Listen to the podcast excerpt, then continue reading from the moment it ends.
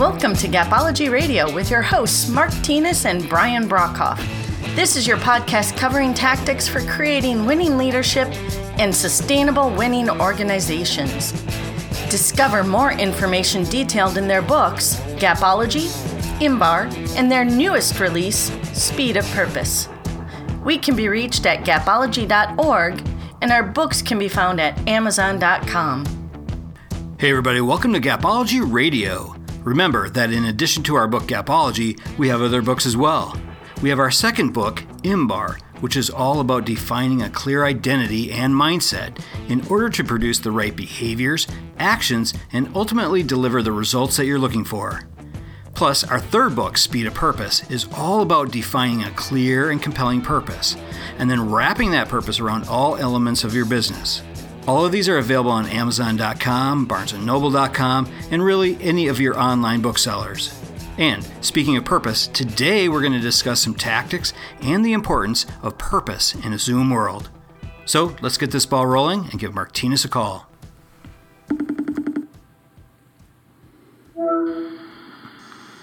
Hey, Brian. Hey, Mark, how are you?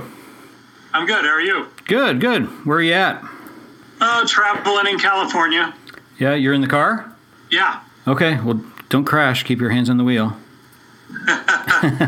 I'll try. That's that's good. Um, hey, I'm excited about uh, topic today. Purpose. We're going to talk about in the Zoom world. I think that's uh, pretty exciting. I know we've talked about it in um, in a couple of the other podcasts, but focusing on it uh, with a dedicated podcast, I think will be good. Yeah, it's um, it's needed more than ever, and I don't think you can talk about it enough. It's something we need to reiterate.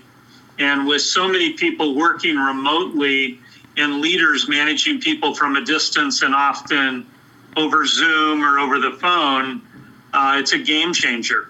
Yeah, absolutely. I know, uh, you know, Zoom's a is a powerful ally a lot of times um, when we're kind of forced to be working remotely. Um, but I think people can get lost sometimes, you know, either by accident or on purpose. You know, they kind of hide a, a little bit, I think. Yeah, that's true. I hear leaders say that some of their team is more productive than ever remotely. And I hear other leaders say the opposite, you know, depending on uh, the individual. So, purpose sort of levels the playing field and changes the game. And, uh, and brings those that may want to get lost on purpose into the fold. Right. Let, let me jump in here. So, I think the biggest thing we've learned about purpose is it truly unifies the team and it unifies people from a distance. It has it has a strange impact on people's behaviors if the leader presents it in a compelling case and ties it then to the metrics and behaviors that that are equal to the purpose. It it can really change the equation. The other reason we want to bring it up more more often is most organizations and most teams truly do not have a purpose. So they're missing this altogether. And it really can change things. What do you think? Yeah, absolutely. I think with the millennial and Gen Z crowd, uh, you know, really becoming a, a, bigger and more powerful force in organizations, um, I think it's more important than ever to really look at this because purpose is really something that they are really tied to, that they really believe in, and it's it's a game changer for hiring purposes. I think. Yeah, um, it creates a common bond also between people that are at a distance. So even within the team, it can create a bond that wouldn't have been there otherwise. Uh, you become an ally when you are united behind a purpose. The other thing with the uh, younger generations that you've mentioned, it creates an emotional connection. And often people don't have an emotional connection to their work today. But when you have an emotional connection, again, uh, it's a game changer and it creates a longevity that wouldn't be there, a work ethic that wouldn't be there, um, a strive for excellence that may not be there. Uh, we've seen so many great things come from it in the organizations that leverage it, often moving those organizations to the top of their industry.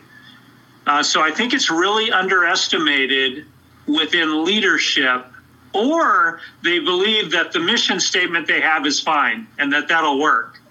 Uh, there's a big difference between a purpose and a mission statement. So everyone needs to step back and ask, okay, do I have a mission or do I have a purpose? And and is the purpose clear and compelling? Because when it's clear and compelling, the team truly connects with it. Yeah, yeah, absolutely. The um, the purpose, you know, I think it, it, can be tied into a mission, but it's it's totally different. It's it's it is that emotional connection that you mentioned. Um, I think you know, especially today with you know everything that's going on with COVID and everything else, you know, just with the political climate and just all the different things that are going on in the world. Um, having a purpose that that is really something that drives people that everyone can really connect with and be on the same page with. Um, that that brings people together. I don't, I don't care if you're working side by side with somebody or if you're working remotely. Um, I think it can really bring the people together and really unify them. Yeah, it's um, it's interesting. So we've done work with a number of different organizations to help them develop a purpose, uh, regardless of the industry they're in, the business they're in. And it's it's really there if you look for it. Sometimes you have to you have to look hard, but it can absolutely be there. We uh, know of a roofing company, for example, that has a purpose of building relationships. Well, that may sound crazy for a roofing company, but a roofing company needs relationships both with their vendors and with their residents, uh, the, the homeowners, who then tell other homeowners about them. So building relationships becomes the precursor to building the roof and it, it, really becomes their their purpose. So by focusing on building relationships they're very successful uh, at, at, at roof building. So it's not as obvious to you know at a, at a given glance as to what the purpose is but it is totally a game changer. And again pe- people today that work for organizations desire more than a paycheck if yeah. it's just a paycheck they'll leave to go to the next job for another dollar an hour, whatever it is. Um, but if if there's a purpose there, it creates a loyalty that wouldn't be there otherwise. Yeah, I love that. It really gives a common vision about what's important, right? It gives something to work toward. And taking that, building relationships, and taking that and wrapping that purpose into everything that you do from interviewing to hiring to coaching and counseling people to uh, building a marketing strategy to IT, you know, all the different elements of your business, wrapping that around all those different elements, um, that gives you a, a, whole different level of power um, when it comes to tying people to the organization. Yeah, and it, it becomes very real when you tie it directly to the behaviors that you expect the behaviors that equal that purpose, and then the metrics that reflect those behaviors. Once that's all in place, again, it's easy to lead people from a distance because you always know if the purpose is there or not. Because again, you've defined it in the context of behaviors and in the context of metrics. And once that all comes together, it uh, it really works, and you're able again to look at reporting and to have conversations and know whether the purpose is in place. In um, in the book Brian and I wrote called Speed of Purpose, we talked about and and taught specifically how to wrap people in purpose, how to wrap performance in purpose, and then how to wrap all of the processes in purpose. And once all of those things are wrapped in the same purpose, it all comes together.